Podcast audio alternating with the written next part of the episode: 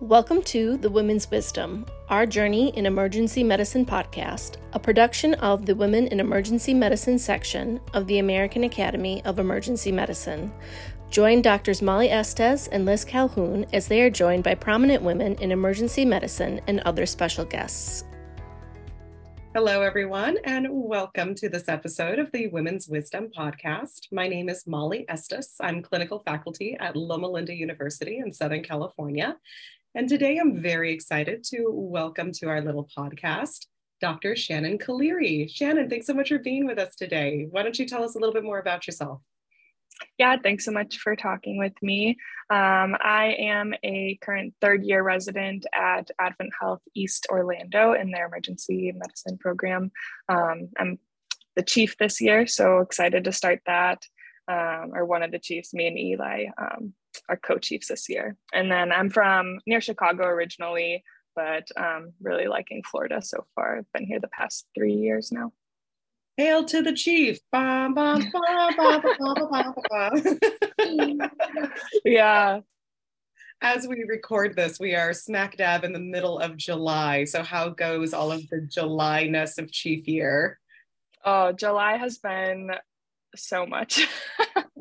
um, it's it's a lot. Um, obviously, so um, this is like never really a position that I thought you know I, I would want to have, but I think um, I wanted to really push myself into a, position of leadership that I normally wouldn't have, um, and kind of push myself to do something I'm normally uncomfortable with to kind of make me. I was hoping it would make me a better doctor in the long run of just pushing me to be a better leader. Um, but also, I enjoy helping um, like the new med students and the residents. I'm looking forward to kind of being a, a mentor for all of them.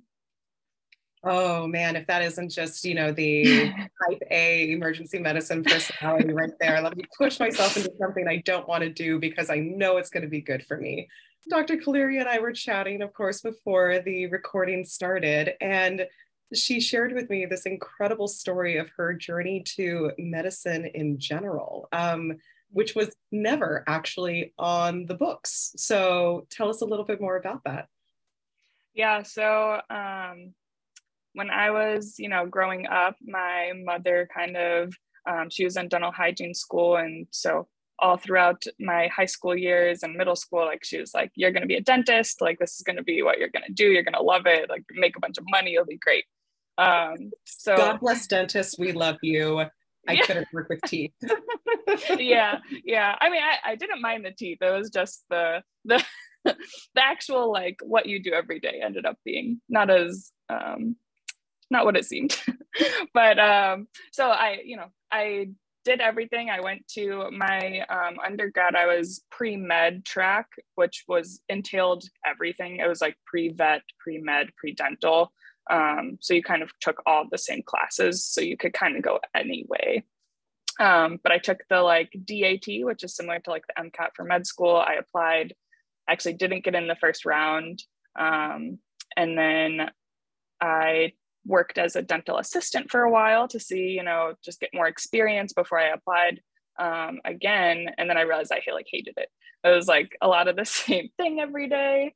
Um, you know, it's a lot of just like monotonous things like teeth cleanings, checkups, like more like um, office like visits, you know.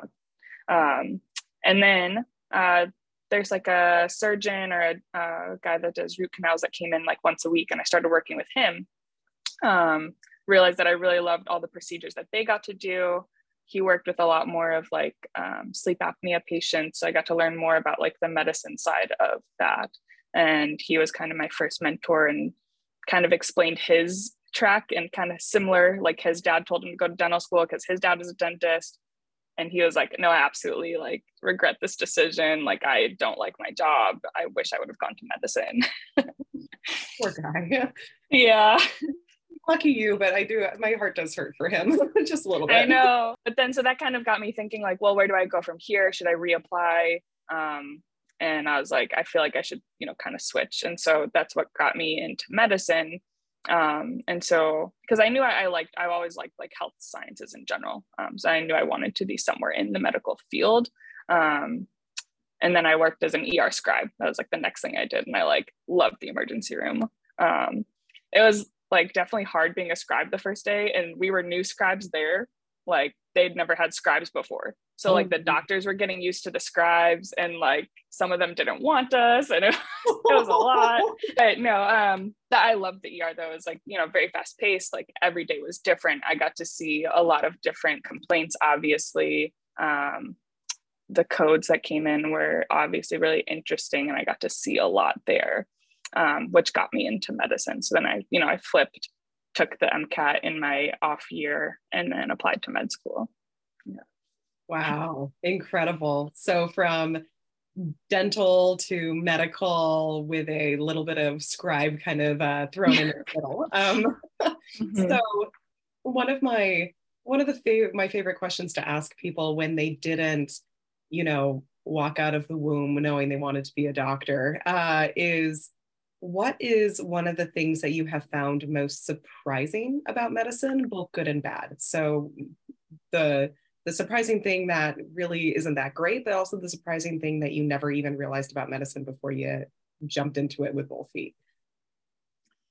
I think we'll start with like one of the most surprising things that I think is more comforting is i mean doctors are like real people i think like growing up like you have like like such high you know views of doctors. And you know it is it's a lot of work to get to where we are.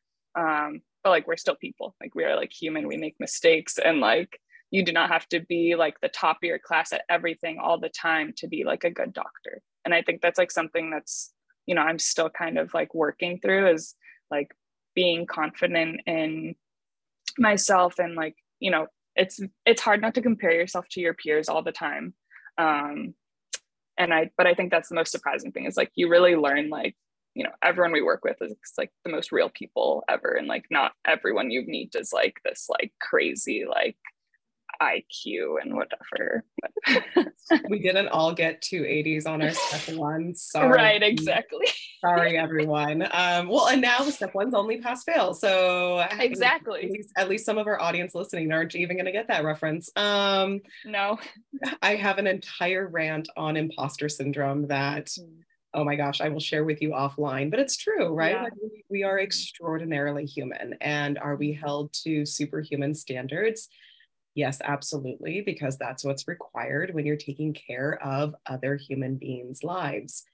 Mm-hmm. And some of that is appropriate, but we have to learn how to continually extend grace to ourselves at the exact same time that we ask the rest of humanity to extend a little grace to us as well. Yeah. Yes. Um, but, um, you know, on the other end, I've really been surprised. I think um, like how much you have an impact in people's lives.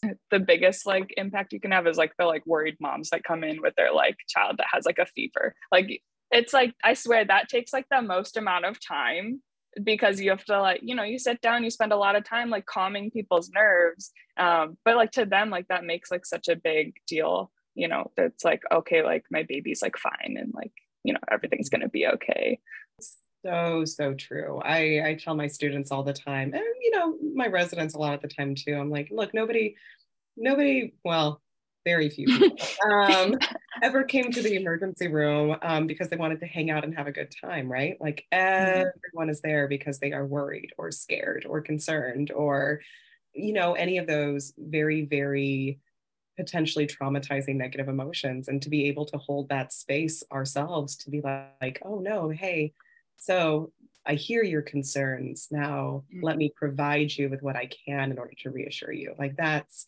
that's huge, and we don't mm-hmm. give ourselves enough credit for just the impact that that has. Love that. Mm-hmm. Very yeah. cool. Well, now you find yourself nearing the end of your training career, unless are you considering fellowship? No, I think I'm gonna go straight. I was like, I kind of thought about it for a little bit. I was like, I don't know if I can do it. I mean, it's a purely audio podcast, um, but to just describe the look that went through Shannon's eyes right now, it was, uh, oh no. yeah, no, I think we'll, I think we'll be done after, after residency.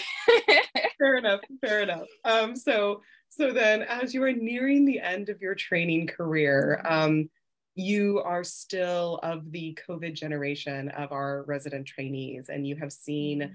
Emergency medicine and change in ways that I never saw emergency medicine change when I was going through my residency training, and I'm not even that far out. Mm-hmm. Um, where do you think the field is going? And I'm gonna like specifically leave that broad because there have been so many conversations around patient volumes and throughput and mm-hmm. overcrowding in hospitals and everything under the sun with emergency medicine. But when it comes down to it, we as the EM physicians, we are still trying to hold the line of being able to care for our communities. And that job is getting harder and harder by the day. And mm-hmm. so this is a question I've started asking like a lot of my own residents and the other residents I talk to. It's like, hey, so you've got a much different perspective than me. Where where do you see this thing going? I came in as a med student. We were, it was like the like the worst of it. So a lot of patients when I was doing my like ER audition, um, we weren't allowed to see. So like anyone with a cough, like they were like, no, you're not allowed to go in there, like because they mm. might have COVID and they didn't want to expose us to. Um, and so I haven't really known uh, a training time without COVID um, you know, we right now we're kind of in a period of time where COVID isn't as bad, quote unquote, but um, I have been seeing more patients with it again, like it's going around recently. Um, and so I think part of it is there's still a lot of fear with COVID. So I think it's going to be a lot of, you know, reassurance still that, um, you know, and precautions. But I think training wise, I think we're just going to still need a lot of research because I think they still haven't found like the best course of action for treatment in, in COVID patients. You know, we found like some things that work, some things that don't. Um, but there's a lot of stuff that's like was found to not be beneficial and that were initially used. Um, in terms of volume, from what I've heard, you know, we're starting to ramp back up and I've seen it pick up a lot more, like volume wise, since when COVID first started um, like just patient population in general. It kind of, I think my intern year, it wasn't as bad in terms of patients we were seeing per day, at least at our uh, emergency room. Um, and now we're it's getting back up to like normal volumes. So um, I think you know as long as it stays what it is now, and there's not like another surge of like this like bad COVID again, um, I think volumes will pick back up, and this will just turn into like sort of another like flu but mm-hmm. but yeah i mean if it goes back to what like what it was when we were like struggling to get icu beds and you know like people on the BiPAPs and CPAPs on the floor when you know at least our hospital they weren't normally on the floor those patients would go to the ICU I feel like I would hope that we would kind of look into that and you know prepare in those situations to try to be ready and hopefully have more resources available because I think that was the biggest thing was we didn't have really any resources to help most of these patients. I really like that observation because it's very true. We we're really good in emergency medicine at pivoting on the fly, right? Like mm-hmm. All right, global pandemic. Now uh, invent outdoor treatment spaces for your patients. Yeah. Sure, no problem. I've got two orange cones and five chairs. Here we go. Here's a treatment space. Um, yeah, we we are very very good at pivoting on the fly, and I think that we are definitely entering a transition time of where, despite the fact that we're still in many places of the country uh, pushed to our limits, we need to somehow carve out a little bit of time for a little bit of reflection to be able to say, okay, well, how do we use this knowledge that we have gained through experience the hard way mm-hmm. and begin mm-hmm. to prep ourselves for what might be potentially coming down the road, whether that is another infectious disease disaster or whether that is just simply a, a volume disaster, whatever the disaster might be. Um, as a specialty, we're really good at being prepared and we need to take the time in order to fully prepare ourselves. Mm. Love that. All right. Now, maybe final question. Maybe I'll have one more after this, just to keep mm-hmm. you on your toes but especially in your role as chief you are now the mentor right you mm-hmm. are the, the go-to mentor for all of the brand new baby interns which i need to stop calling them brand new baby interns at my shop but i do i do love all of our new interns they're so mm-hmm. great i'm so excited to have them with us but for all the brand new interns, you are the mentor. For the medical students, you are now looked to as the defining characteristic of what an ER doc should be, which is mm-hmm. a lot of very well deserved accolades. But if mm-hmm. you could look back and mentor yourself for a hot 2nd um, mm-hmm. um, what kind of advice would you give yourself back in the day? I think uh, the biggest thing for me and something that I still work on is trying not to be so hard on yourself um, and um, be more confident. And I know like that's very hard to do for some people, um, but I think it would just help. Um, you know, if you're constantly being in fear of being wrong um, or like saying something wrong to the resident, to the attendings, you know, you're not it's not a good learning um, you know spot for you. Um, it's not the best environment for you to kind of you know you should feel like a safe learning environment so you can like be okay and you know be able to grow as a person.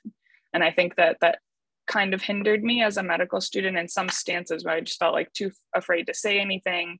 Um, or to like step up and be like oh i think like this is what's going on like you know this is my plan sort of thing. I think i would have tried to tell myself you know it's okay to be wrong. Like they know it's going to happen. Like you are not expected to know everything right now.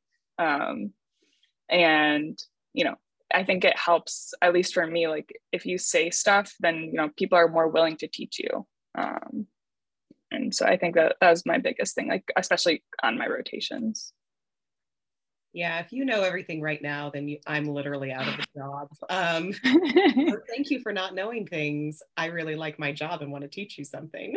yeah, yeah. Would you Would you go back and choose it again? Uh, I think so. I so like I I mean obviously every job has like its pros and cons. Every job has its good days and bad days. Um, but I generally like love being in the ER. Um, I like the like fast pace like i get to run around and and talk with a lot of people all day um, and see a lot of really really cool things. And i i like the procedure aspect of it as well. So i think if i did go back i would hopefully not go down the dental route because i probably i spent a lot of money waste a lot of money doing that. But um, i think I, I would choose going this way again. Yeah. All right final question, just for funsies. Um, when you are not in the hospital saving lives, um, what are what are some of the things that you like to do with your free time? Because that's a huge part about this whole EM thing too, right? Is your free time's your free time. So, right. Um, I like to. I mean, I work out a decent amount, or I try to. Um, here it's a little busy, um, but I I like to actually draw and I paint a decent amount. Yeah, so when I when I can, I try to do more like artsy things. I feel like it's a good like switch off like very different from what i do in like a daily like work life. Very um, left brain yeah. right brain kind of a thing. Yeah what's your favorite, what's your favorite medium? I like watercolors. Oh mm-hmm. how fun. Wait so so can i own a dr Kaliria ori- original? Like, yeah you could. you could. Oh. i haven't done one in a while but maybe maybe i'll commission something. Oh maybe i could commission something for the women's wisdom podcast. Oh yes all right. Well, we are incredibly grateful um, for you taking some time out of your incredibly busy um, training schedule, chief schedule, all the things schedule in order to have this conversation with us and for sharing your story with us on our podcast. So thank you so much for being here today. Yeah, awesome. Thank you so much for having me. And to everybody who's out there listening, we will see you next time on our next episode of the Women's Wisdom Podcast. Take care.